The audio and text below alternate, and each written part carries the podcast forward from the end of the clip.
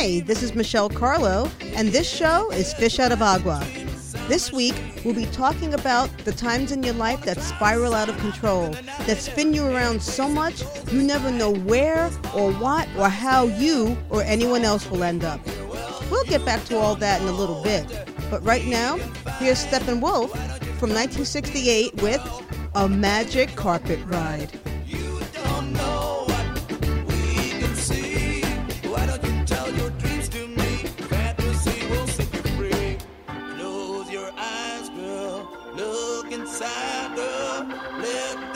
We're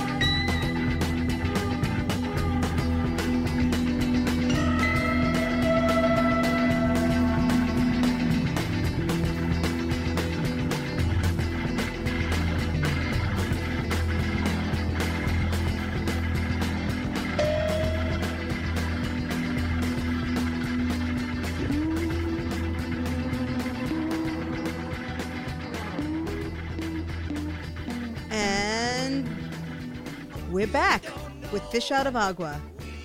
You don't know what you will find.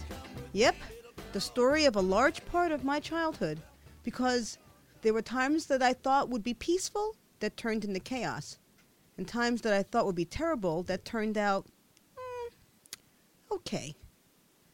In 1967, my family was living on the top floor of a five story walk up in the Northeast Bronx where we had been the first Latino, never mind Puerto Rican family to ever live in the building.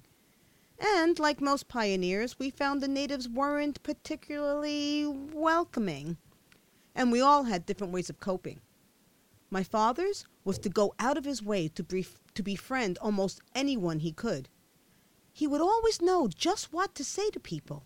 Oh, especially when it was complaining about the New York Mets, who in their early years were just about the worst baseball team New York City had ever seen. Ever. My mother was the opposite. She had come back from, hosp- from her hospitalizations somehow different. And the ever changing roster of medications she was pre- prescribed in an effort to bring her back to what she had been before she became ill never seemed to work. So eventually she stopped taking them and dealt with the never ending turmoil inside her in her own way. But occasionally, there'd be a break in the wall where a ray of light would break in, and she'd be the person my father remembered. I know this because many years later, he'd tell me so. Only what I remember as a child was sometimes when her light did get in, she would sing along with the radio, like no one was looking, until someone did. And then, just like that, the light would go out. This is a song I remember my mother singing to herself when I was a child, when she thought no one was watching.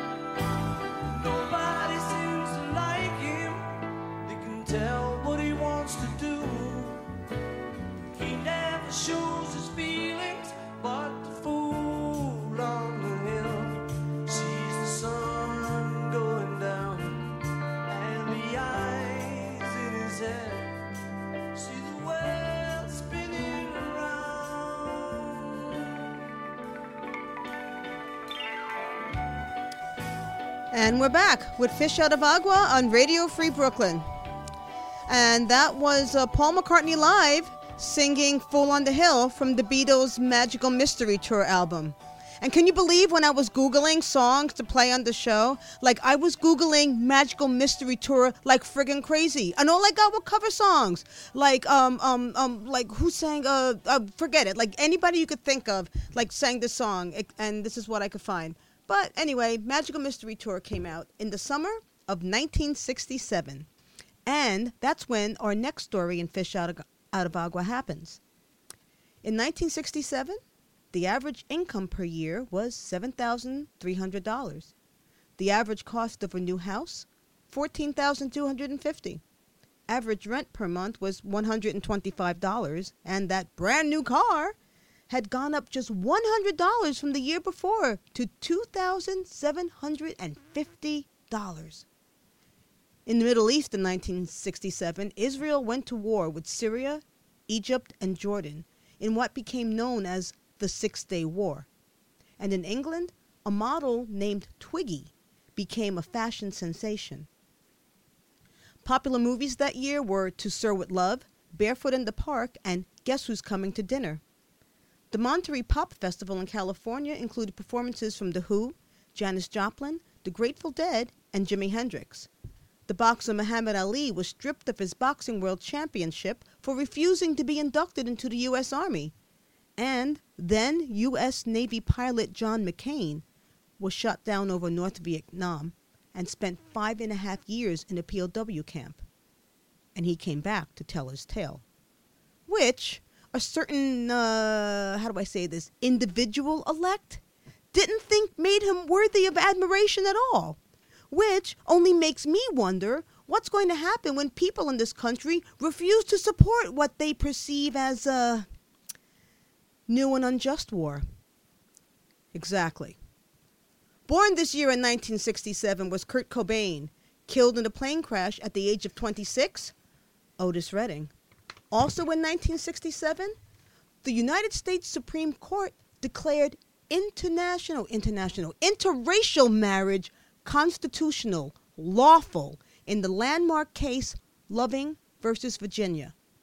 While in New York City, teenagers and young adults converged in Central Park's Bethesda Fountain for the Summer of Love. And this story happened.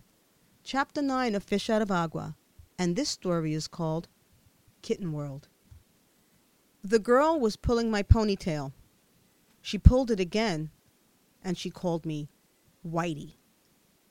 This girl did this to me a lot, every day, in fact, in that kindergarten, in that escuela I was going to, PS 28M on Amsterdam Avenue, because I was living at 555 West 157th Street in apartment 6B with my abuelita and Papa Julio. I hated school. I wanted to stay home and draw and play with my brother Kevin, even though sometimes Papa Julio catches me. And then he gets mad, always mad. And sometimes he yells at me, and sometimes he hits me, and sometimes he does something else which I'm not supposed to tell anyone about. Okay, so maybe someone does have to hurt me, but not her. Not this girl. So I whirl my head around, and the three metal barrettes in my long, bushy ponytail whack that girl in the mouth. I hear the crack of metal against tooth. I smell blood. I was brought into a room, an office, where there was an old lady like Abuelita, but with a mean face, a principal. She asked me where my mother was. I told her my mother was in Kitten World. She had gone to play with the kittens. Don't you see the yarn? I said. She's playing. We're all playing with the kittens. We smell good. We play nice. We have fun. No one ever gets hurt in Kitten World. And I want to go back there, I tell her. I want to go back to Kitten World. I want to go home. I want to go home. I woke up. It was dark, and I could hear my mother pacing the apartment, talking under her breath. I was home, in the apartment my father had once lost the keys for, apartment 5C on St. Peter's Avenue. Four rooms, two bedrooms, one medium size with a false wall my father built to divide it in half, which is what my brother Kevin and I share. He has the side by the window, I have the side by the door. And then there's another, much smaller bedroom where my father and mother sleep. There's also a bathroom, a large living room with two big windows, and a small boxy foyer opposite a long, narrow kitchen. And that's where my mother stops pacing. I don't know what she's going to say tonight. Sometimes it's from the Bible. Sometimes it's in Spanish. Sometimes it's something about a test, a parasite, and a plot. Sometimes it's just screaming outside of a window, I hate you! I hate you! I hate you! Over and over and over and over until someone yells at her to shut the hell up and she just speeches even louder. Speeching. That's what she calls it. Later that day, Titi Dulce and cousin Ray Ray, who was just beginning to walk, came over. After three ti tries, my Aunt Dulce had finally been able to produce a live baby. A sturdy little boy with almond colored skin, straight brown hair, and hazel eyes. Her birthday present, she calls him, because he was born just two days after her 23rd birthday. I'm glad she has Ray Ray to keep her from being lonely, because Uncle Raymond has gone away again. After we finished eating, my mother and Dulce went to go sit in the kitchen and had some more coffee. Kevin, Ray Ray, and I was sitting on the floor in the living room watching Batman.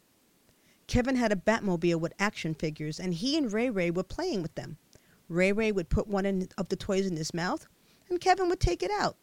They both shrieked with laughter. And between them and the trains rumbling past, I could hardly hear my favorite villain, Catwoman.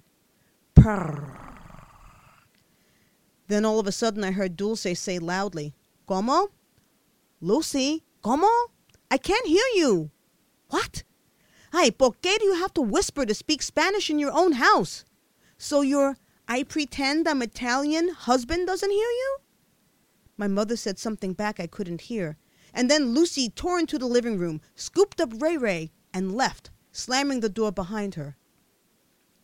My mother and Dulce almost never fought, not like she and Ophelia would. And I wondered what started it. But my mother stayed in the kitchen, and I knew better to ask. I knew better than to ask. My family was the first and only Puerto Rican family to ever live in our building. We're Mayflower Puerto Ricans, my father said. We're pioneers. But the Sibelius, Kirchbergers, and O'Grady's weren't exactly welcoming until they got to know my dad. Because he was St. Peter's Avenue's Jackie Robinson, the icebreaker, the credit to his race, the example that made it easier for those to come. Plus, he told everyone that we came from the Italian part of Puerto Rico. And now all the men on the block greeted my father whenever we'd walk to, into the corner candy store or the ice cream parlor.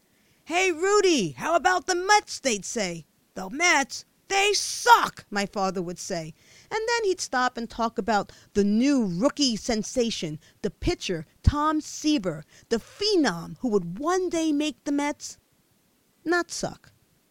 And then Kevin and I would get a free chunky bar or extra ice cream in our black and white ice cream sodas. My father could go anywhere and make anyone like him. It was a gift. But my mother wasn't like that.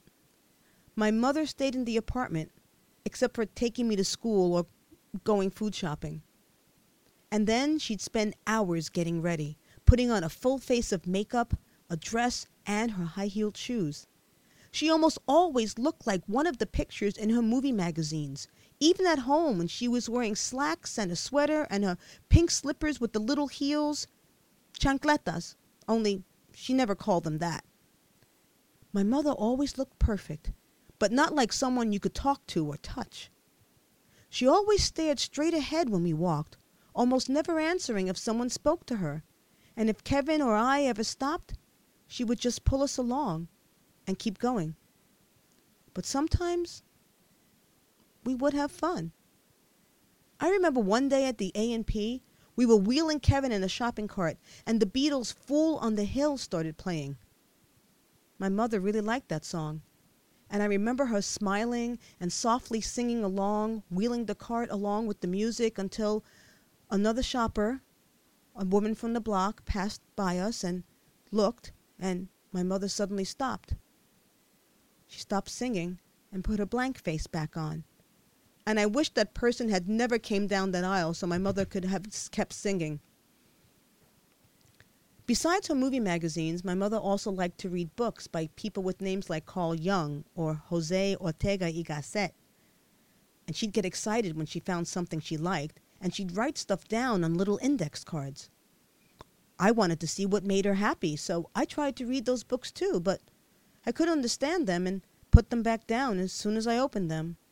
But most of the time, when she wasn't doing housework or physically ca- taking care of Kevin or me, she would pace the apartment until she found a comfortable spot to stop and speech. I hate you. I hate you! I hate you! When my father came home from work that day, it was getting dark. He worked double shifts most days, sleeping for a few hours and then going back out to work again. But this day, he was home early. Kevin and I were still watching TV or trying to, and my mother was yelling out the kitchen window while she reheated the pots of instant mashed potatoes, hot dogs, and frozen corn. Our dinner. My father peeked into the kitchen and then came back into the living room and motioned me to follow him. He led me up the stairs to the roof and pushed open the unlatched creaking door. There were TV antennas whooshing and clotheslines flapping, and it was a little scary at night. I heard little pops of noise and then bigger hissing and booming ones. We walked over to the edge of the roof where there was a small wall and a rail about even with the top of my head. My father picked me up and balanced me against him with my feet on the edge of that wall. He turned us and pointed into the growing darkness and said, Look. I followed his finger and saw little points of light streak through the night sky. Some of them trailed away. Others burst into flashes of colors and trickled down towards the ground. They were all very noisy, and I could smell smoke and something burny, but I wasn't scared. I was with my father. You know what today is, little girl? It's July 4th. And those out there are fireworks. And they're for you. They know your birthday's coming. Six more days. You'll be seven. And then my father pointed out bottle rockets, four ounce rockets, Roman candles, pinwheels, and fountains for a few more minutes before we walked back down to the apartment. He sent me back into the living room, went into the kitchen again, and came right back out. And he let out that same breath he always did when he didn't know what to do the long whistle with no music in it. But when he looked at us, there was a smile on his face. Who wants ice cream? he asked, and then he took Kevin and me down to the ice cream parlor. I had a cherry lime Ricky, my new favorite. My dad and Kevin had black and white ice cream sodas, and we went. We, but when we got back to the apartment, my mother was still speeching. My father put us to bed that night, something he rarely ever did, and that was all he did. He watched us brush our teeth, put on our jammies, and climb into bed. No jokes, no reading, just close the door, good night. And I remember he had a strange, half sad, half mad look on his face as he told us good night. I could hear my mother pacing in the living room. She stopped by the window on the other side of the wall from my bed, and I closed my eyes and I waited for the kittens to come. The kittens wouldn't come always, but when they did, they would take me to a place where no one was ever yelled at, no one was hit, and no one ever cried. It was a place where your mother didn't take a lot of medicine that made her either too tired to play or talk, or the exact opposite, running from room to room throughout the apartment, yelling out the window, threatening to get out the parasites, the scum of the earth, the filth. And as my mother's voice rose, the kittens came. Sometimes they spoke to me, but tonight they just snuggled next to me on my pillow. As I lay between them, breathing in their soft fur, listening to their purring, it drowned out her words, and I fell asleep. The next morning, Kevin had thrown the entire Batman collection out of that same window where my mother was speeching, and she sent me down to the alley to pick them up. When I got there, I looked up and she was standing at the window watching me. And as I climbed back up the five flights of stairs to the apartment, I remember thinking that even though now we were all together like a real family, something was still wrong. I mean, even on the honeymooners, it was Ralph who did all the yelling, not Alice. And we're back with Fish Out of Agua on Radio Free Brooklyn. And now it's time to showcase our featured guest artist for the week, Naima Hassan from the comedy duo The Black and the Jew, and oh, so many, many, many other things. But I'll just let you find that out for yourself. Hi, this is Michelle Carlo, Fish Out of Agua, Radio Free Brooklyn, and um, I'm sitting here right now with a quite accomplished and beautiful lady of my long, long acquaintance. We both wore purple today, unknowingly. We, did, we did not plan this out because I always say great minds think alike. I know this woman from way back, of course, in the Art Star days at Surf Reality and Collective Unconscious. I performed alongside her at spaces too numerous and sometimes too torturous to mention. Yeah. She and her lovely husband, who shares a characteristic with me that we're both redheads. Please welcome to the radio show um, Naima Hassan, artist, educator, activist, and many other things. And being. Yes, yes. Thank you, Michelle. I'm honored to be on your show. Oh, please. Thank You, you, were like one of the first people that I thought of. And you. had asked me why I wanted to speak with you. And I said, well, first it was like, why wouldn't I want to speak with you? Uh, because of just like all the great work that you and um, Epstein have done over the, I'm going to guess, 20 long years of our acquaintance. Now, yep, we've been married for 30, performing for over 20. Yeah, and, and you know, we go back to the 20th century together. Yes, yes, yes. And the other reason I wanted to speak with you is that you're also an educator. And as an educator, you are charged with inspiring and creating the next generation of hopefully some artists and writers who will take this conversation forward when you and I have left uh, the building. I, I, I am so about inspiring, and it comes from everybody needs to have a voice. Everybody has one, but it's really about finding it. And Miles Davis made a statement, a comment many, many years ago. It takes sometimes a lifetime to find your true voice. And in finding that true voice, what you want to have is wisdom, common sense, and no fear. So for me, in my work, um, I really have been working on the past years being in a place where I have no fear around my work. I'm even not even concerned about my reputation, meaning that if it's coming from a good place, if it's coming from my heart, if it's coming from a place of wanting to inspire, because the, the thing is, being an artist, it's not just about what you think, it's what you're putting out there. That is what's very important to me. I have always done work that was not quote unquote mainstream, whatever that means. This is true. And I made a conscious choice to do that. And I remember I was auditioning for um, Ain't Misbehaving. And I was sitting there, and a bunch of the uh, actresses where everybody was vocalizing, walking around talking about how much work they was doing. And my thought was that if we were all that damn busy, we wouldn't be here. And I remember thinking, I want to create my own work. I, I have a voice and I want to do something. And the next role that I got was in Ntozake Shange's piece.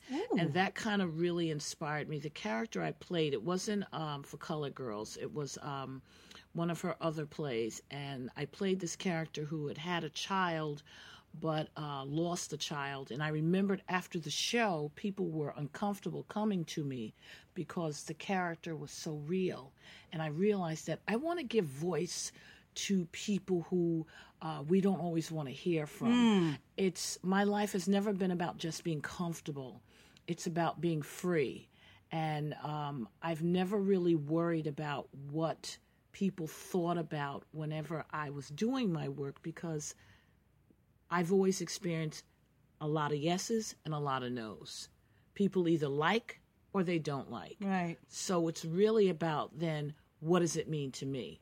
Now, in terms of inspiring students, I have worked in this environment being a um, uh, theater teacher for over 10 years Really? Wow. uh, just in this school alone. And my job is to inspire, motivate, and pull out that seed that's in there.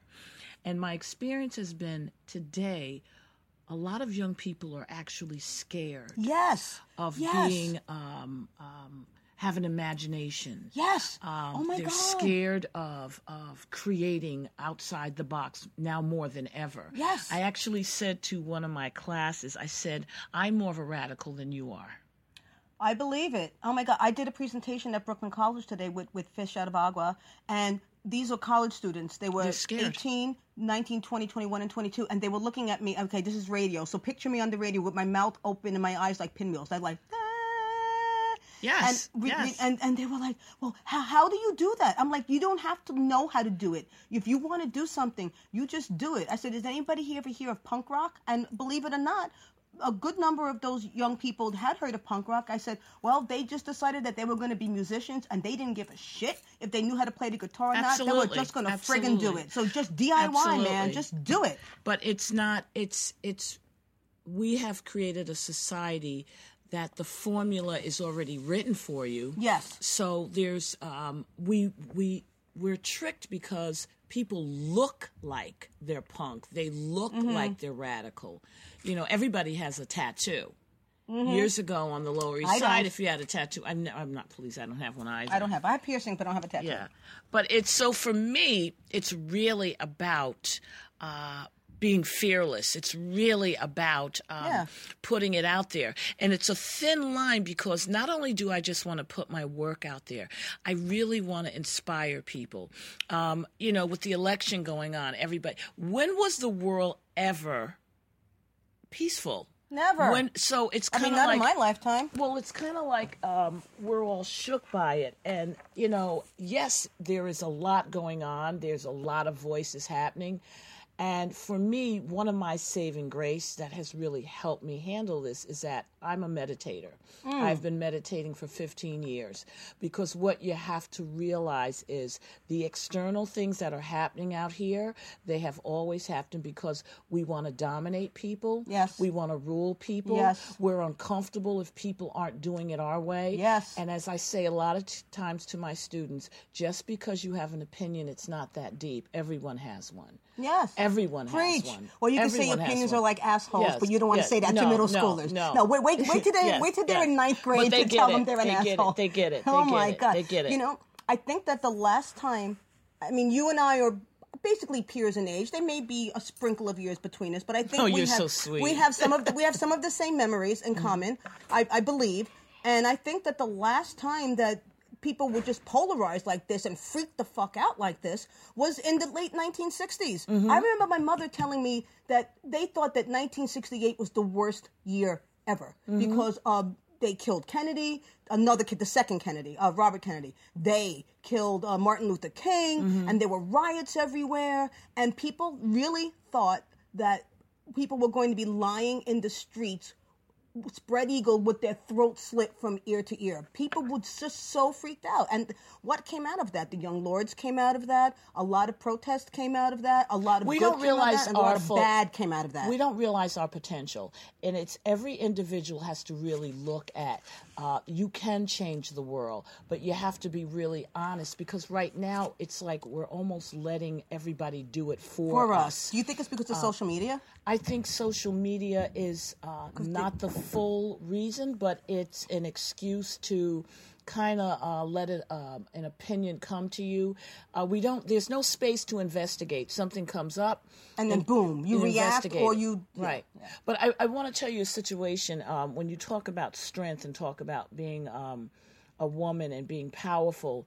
Um, you know, we technically say uh, we want that, but um, I had a couple of students say to me, Miss Hassan, I really, I really admire you, but sometimes um, you you're you're you're you're a little too tough.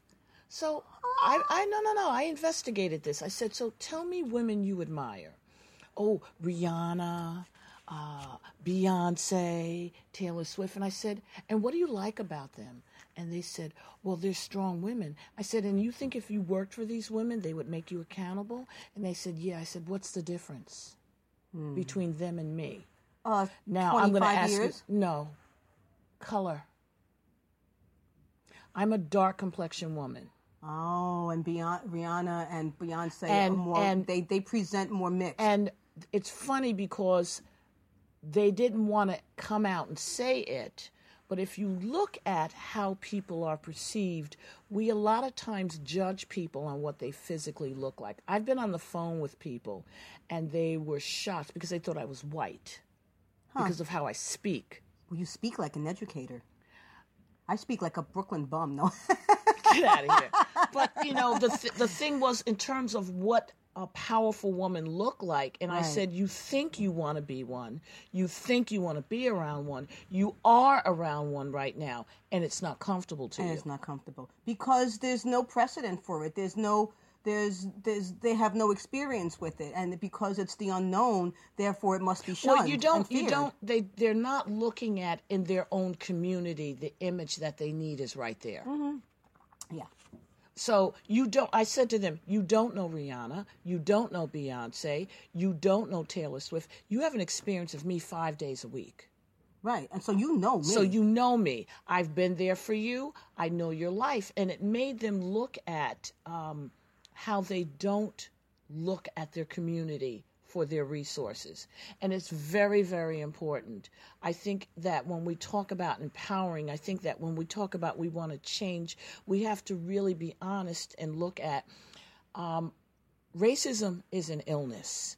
It's a mindset that was taught. Yes. And just like someone is racist, they need to heal. So do people who believe that they are worthless. So do people who believe that because of what their ethnic background is, that they are worth. So my point is, everyone needs to heal right now. Yes. And if you look at the world, it's a representation of how we think. And we're all scared. We're all walking around saying, please love me, but you know, I don't want you to pick it up, so I'm going to look like I'm tough. People are not sleeping at night. Relationships are falling apart because we're looking for our happiness. We're looking for everything external. And mm-hmm. what you need to build up is your inner core. That is your true. wisdom, your strength. Um, Your compassion. yes. Yes. Let's, let's and let's bring this back to our art and how we can use that as a weapon to combat this. Crisis. I think I think that um, art is a vehicle for you to put out there an opportunity for people to look at something, generate a thought. I don't I don't put my work out there and say you're going to like it or not like it. You know, all artists we're, we're a contradiction because you want a full house, you want to make a living doing it. Um, most artists, you know, people view us as being flighty. We work three and four jobs, Right. just We're trying the, to hold we're it the least together. flighty people ever. We are the most practical people. so like, yes, rah. yes. Uh, we we uh, we're on uh, zero uh, in terms of energy, just generating and putting it out there. And today, Mm, excuse me. it's actually even harder to get support as an artist if you're outside the box. You try to do a comedy club, you've got to bring 15 people. Yep. They have to spend $15. So, my point is one of the reasons that I started doing my own work was Yes, because wanna I, wanted to this. be Yes. in control of it. Yes. Um, I wanted to not have someone tell me, well, this is to this and this is to that. So I said, you know what? I called it the Frank Zappa. I'm going to write it, I'm going to produce it, I'm going to put it out there. And guess what? There's a market for us, and we found it and we tapped into it. And I say to anyone that wants to be an artist, anyone who believes they have a gift to give, something to share, trust it. You have to trust it. You have to know that you're going to get no's. You have to trust it. You have to know that you're going to get no's, and then you have to let it go and do it. You have to, yeah, you just, you have to, you just have to put it out there and not have any expectations for it. You can't say that, well, if this doesn't happen, that I'm not going to do this, or if that doesn't happen, I'm not going to do that. You just Well, have to keep going forward. You have to keep going forward because I too have that similarity with you is that I went to writing and producing my own work because I wasn't getting casted. I remember going to this big seminar at the Public Theater for Latinos in acting, and I stood up and I remember saying to the the because they were taking questions, and I mm-hmm. was like, well, when I go on an audition for a white character, they they say to me, well, you don't really look white. What are you? And I say I'm Puerto Rican. They say, well, you don't really have that look we want. And then ah. when I go for a Latin part, they say to me, I look white, and I say, what am I supposed to do? And one of the panelists who is actually a pretty famous person. I'm not going to mention their name because I don't I don't want to give them the satisfaction. But they said to me, "Well, you should just pass." Pass. Yeah, Yeah. That should just pass. Now, if you're not a person, that- if you're not a person of color, maybe that word doesn't have a, a, a, bad And you know connotation to you. But it's But you I know I'm supposed to deny. But you know who what? I was. That that is a choice that you can make, and the, the the decision is up to you. How do you want to do this? I'm very clear. Um, if I wanted to go another route, it would be easier in terms of what it looks like externally. What I know is that I've created a body of work that no one else has ever done before. Yes, absolutely. And our work doesn't have a color, a, a gender, it's a mindset. Our audiences are diverse. You can be from 18 to 60. All you have to do is you love better to be laugh. 18. All you got to do is like to laugh, come, think, and have compassion. Yep. And that's it. Compassion. And that's it. But that's what that person told me, and I was like, well, forget this because I'm not going to deny my family and my heritage and who I am to satisfy one person.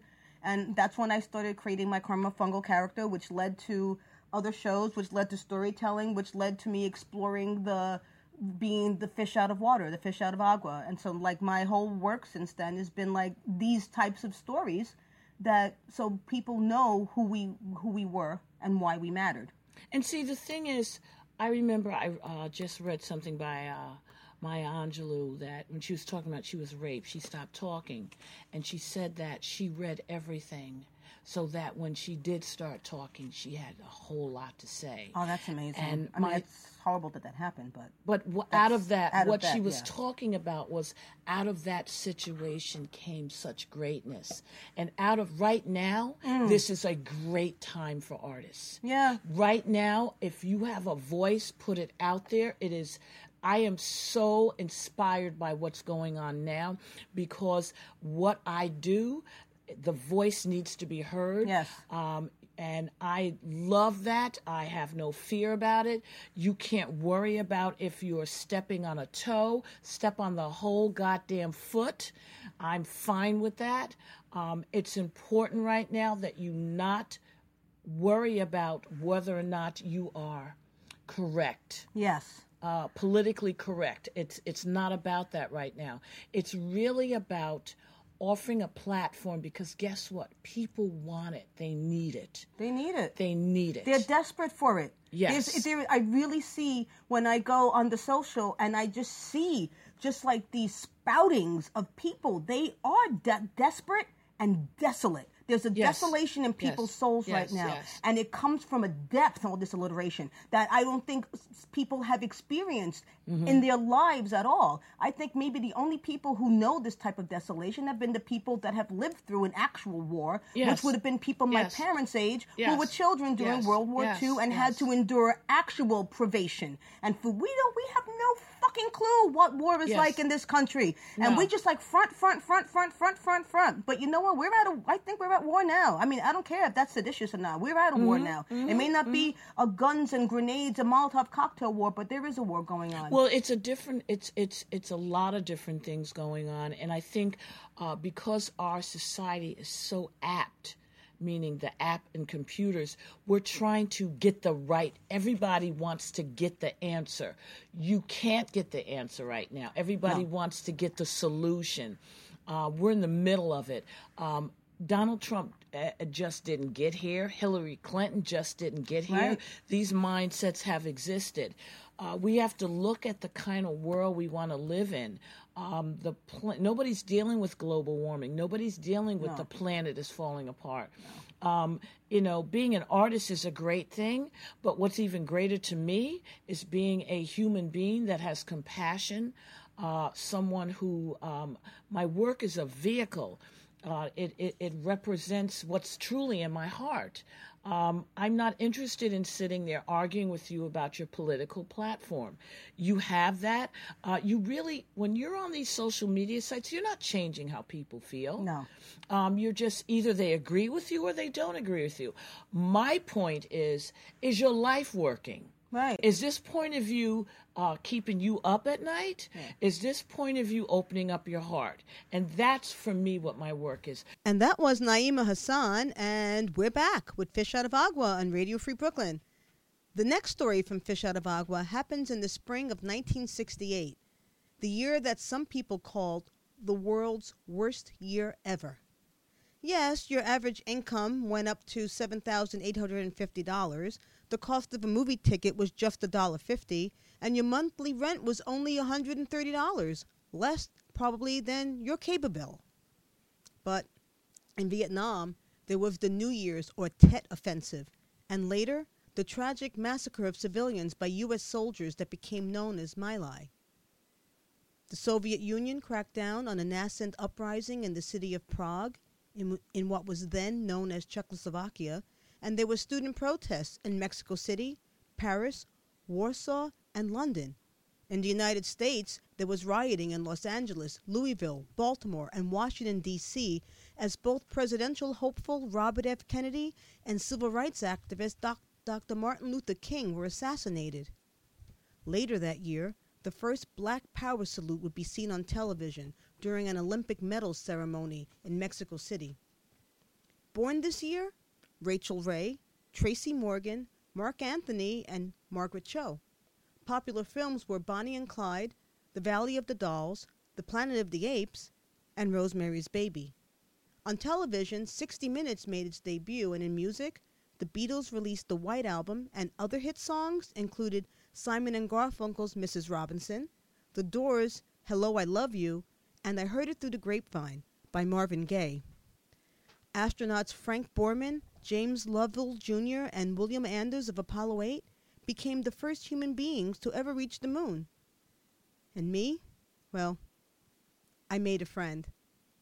And now, Chapter 10 of Fish Out of Agua Blood Sisters. One day I walked up to a group of kids in the playground next to my new school and said, Hi, my name's Michelle. What's yours?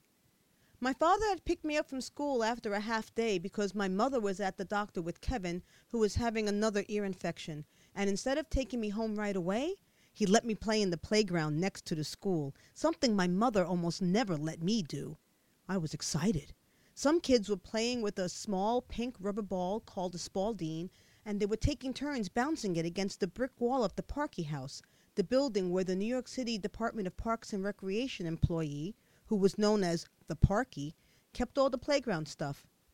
The kids looked nice. I thought maybe I could make friends with them. I had been going to school there for what seemed like a long time, and I really didn't have any friends yet. So I walked over to a group of kids. Do you like Underdog? I asked. I like Underdog. Do you want to play Underdog? Underdog was the quintessential Saturday morning cartoon back then, a takeoff of Superman about a mild mannered dog with superpowers. But as I started talking, I heard a voice behind me Freckle faced strawberry, freckle faced strawberry. It was the fat boy with the hooded eyes. He yelled this at me every time he saw me, which was a lot. At school and in the other playground, which was down the block from the building where we both lived. I got quiet. Every time he yelled this at me, it made whomever I was trying to talk to run away. How was I supposed to make friends if the fat boy always spoiled it for me? the fat boy creaked. And then he and the other kids ran to the other side of the playground. And I slowly started to walk back to where my father was. I'll play with you. It was a girl just my size, with pretty brown hair and three pigtails sticking up out of her head. My name's Dorlinda, and this is my sister Gigi, she said, pointing at an older, much bigger girl standing next to her who rolled her eyes at us. I ain't playing no baby games. Y'all go ahead. Dorlinda and I climbed up the side of the monkey bars together. And when we got almost to the top, I turned around and said, Not bird or dog or even frog. It's just little old me, underdog. Don't worry, sweet Polly. I'll save you. And then I jumped off. I really was surprised when I hit the ground. I think I was so happy to finally have someone to play with. I think I thought I could fly. There was no padding under anything in playgrounds back then, just broken asphalt, broken glass, and occasionally a broken hypodermic needle. My poor father, who had just looked down to light a cigarette, looked up to see me screaming and bloody with a piece of glass sticking out through the flesh under my lower lip. He ran to me, wrapped his handkerchief around my chin, picked me up gently, and carried me home to where my mother would pull out the glass, clean the cut, and yell at him for not watching me. I still have that scar, and I still remember being carried over my father's shoulder, seeing Dorlinda waving after me. From that day on, Dorlinda and I were friends. We were both in the same class at school, and we were both in the Silver Reading Group. This meant that even though we were in second grade, we were reading at a fourth grade level. We traded books The Shy Stegosaurus of Cricket Creek, Henry and Beezus, and Harriet the Spy. We shared bologna sandwiches and hostess snowballs at lunch. And I showed her my kitten drawings. And she drew too. A boy with a spotted pet dinosaur she called a kibi. And one day Dorlinda said, Let's be blood sisters. What's that? Mm, we get a razor blade and you cut your thumb and I cut my thumb and then we mix our blood together and we swear and we'll be best friends forever. Um, okay. But uh you have to get the razor blade though. Well, how come I have to get it? Well, Michelle, you have a father. Just get the blade from inside the razor he shaves with. Dorlinda's father was dead. He had died not long after we met. I told her that I didn't see mine once for almost a year, but she said it wasn't the same. I thought I was lucky I still had a father, and I almost backed out, but I got the blade that night anyway. I'd gotten good at sneaking things. Like at Abuelita's, the time when I was living there and I put soap in the pan when Titi Ofelia was cooking, and then everyone thought she made a bad dinner, and no one ever found out. To get this razor blade, I had to balance on the rim of the bathtub. I snuck the razor out of the medicine cabinet, and I almost fell too, but I ended up getting it, and then I stuck it in the new book I'd finished, Beezus and Ramona. And if I wrote a good book report for it, I could be in the gold reading group, and I'd be the first one in my class. The next day, the second they let us out in the schoolyard for lunchtime, Dorlinda and I raced across the concrete to the furthest corner and hid behind a tree. I took out the razor from inside the book, and I poked the end against the underside of my left thumb until a small red spot seeped out and trickled down my hand. It didn't hurt that much, but looking at the blood made my stomach feel a little sick, and I started to get afraid we were going to get caught. But then Dorlinda said, Hurry up! And she grabbed at the blade, conveniently cutting herself as she did so. We looked at each other, bleeding for a second, and then we grabbed each other's hands and mashed our thumbs together while we jumped up and down. Blood sisters, blood sisters, we are the blood sisters forever and ever and ever and ever till we get married and die.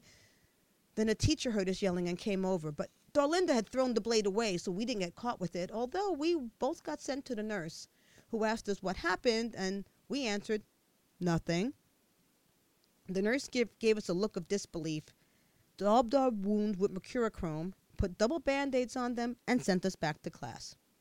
that was the only thing they really worried about in those days, that the cut got cleaned. Because if a child slit her thumb and mixed blood with anybody today, they'd probably both be kept under quarantine until they turned 18, or at least the next six weeks. But this was the early spring of 1968, and the peak of the cultural and societal upheaval we now call the 60s was really just beginning. While Dorlinda and I were waiting for our book reports to be returned, I kept looking at my thumb, and it hurt more now. But it was a good hurt, as if it had been for something. I had never had a blood sister before, and I wasn't sure what that meant. I mean, Dorlinda and I already played together all the time. Maybe, I thought, maybe it meant that the fat boy wouldn't bother me anymore. And while I was thinking about all of this, I got my book report back, and on top was a gold star. I was in gold reading group. It was the best day of my life. I couldn't remember ever being so happy. But after school, Dorlinda had to go right on the school bus, and my mother and Kevin weren't waiting for me out front like they usually were, so I had to stay behind the fence where you were supposed to wait if your parent was late. I went down the steps to the gate to look for my mother, but I heard someone breathe me and I turned right around. It was the fat boy. He was older than me, in third grade, but his class barely got up to the green reading group. And I knew this because all the names of the kids who had gotten their colored stars were put up on the walls outside each classroom. The fat boy kicked Beezus and Ramona out of my hands, and my thumb started to throb.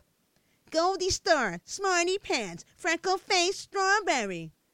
A few kids and teachers were at the top of the stairs, but none of them were looking at us.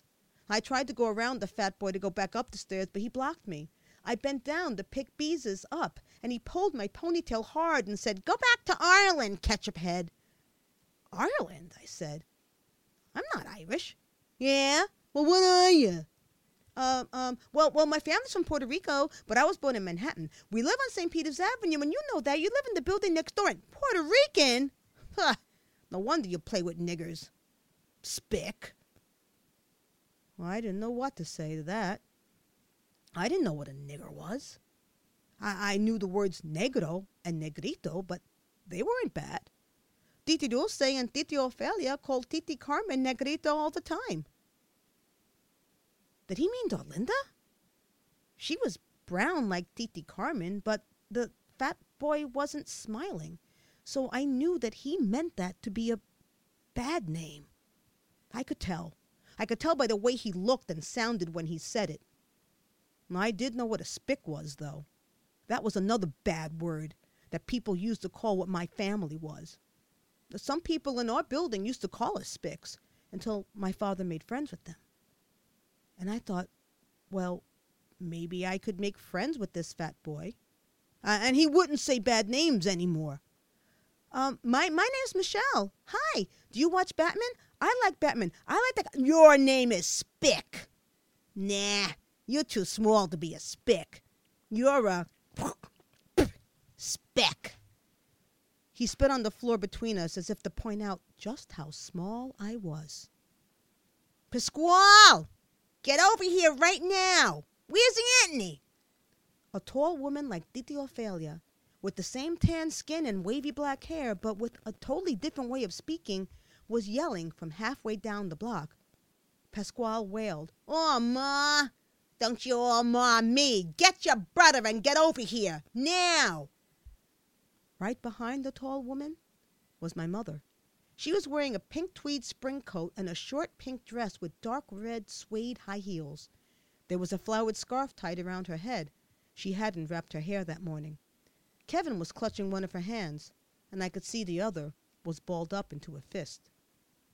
The tall woman, who was wearing jeans and a plain shirt and sweater, stopped to look at my mother. She smiled at my mother, and I thought she was going to say something, my mother brushed right past her and went straight inside the gate to me. As she passed the tall woman, I noticed she barely came up to her shoulders. My mother took my hand, and we started walking home, going again past the tall woman, the fat boy, and his brother. I could feel eyes on my back as we walked away. They or somebody was watching us. I- turned around and then turned back, and I wished my mother had smiled back at the lady. Why was it so hard for people to be friends? I wondered if grown ups ever did blood sisters. What happened to your thumb? My mother asked. She walked fast, her heels going clickety click click as Kevin and I struggled to keep up. Nothing, I said. It had been the happiest day ever, and now it was ruined. My book was gone, my thumb hurt, I'd gotten called bad names, and I was confused. I, I, I looked like the kids at school, but that wasn't good enough. I was smart, but that wasn't good enough. I, I even had a blood sister, but that still wasn't good enough. She was called names too. No matter what, it was never good enough. I wanted to tell someone all this, but who? Not my mother. How could she listen when all she did was talk? I cried that night.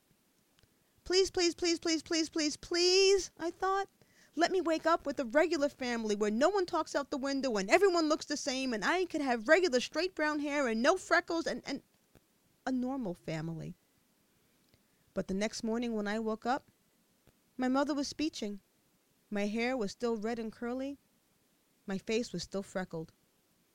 When I got to school, Dorlinda was playing with a group of girls from her school bus who were all brown like she was. And I wondered what would have happened if they had heard the fat boy Pasquale saying those bad names. And I started to run over to Dorlinda, but stopped. Uh, what if those other girls didn't want me there? What if they started calling me names too? But when Dorlinda saw me, she ran right over. She stuck out her bandaged thumb, and I bumped it with mine, and we played giant steps until the bell rang and we went into school arm in arm. No matter what happened, we were still best friends. Blood sisters. In June, Dorlinda and I were skipped. That meant we weren't going to third grade, but straight into the fourth. And when we did, Pasquale Bellina, the fat boy, would be there. And that's our show. We kind of went a little over time this week. Oh my God. Well, if you liked what you heard today, please consider supporting the Fish Out of Agua show on Radio Free Brooklyn with Patreon. Just go to the Fish Out of Agua page on RadioFreeBrooklyn.com and click on the Sponsor This Show button. Please. Stay tuned for Brooklyn Bandstand next, and uh, we'll open next week with a song that pretty much sums up the world in 1968. But for now, see yous next week.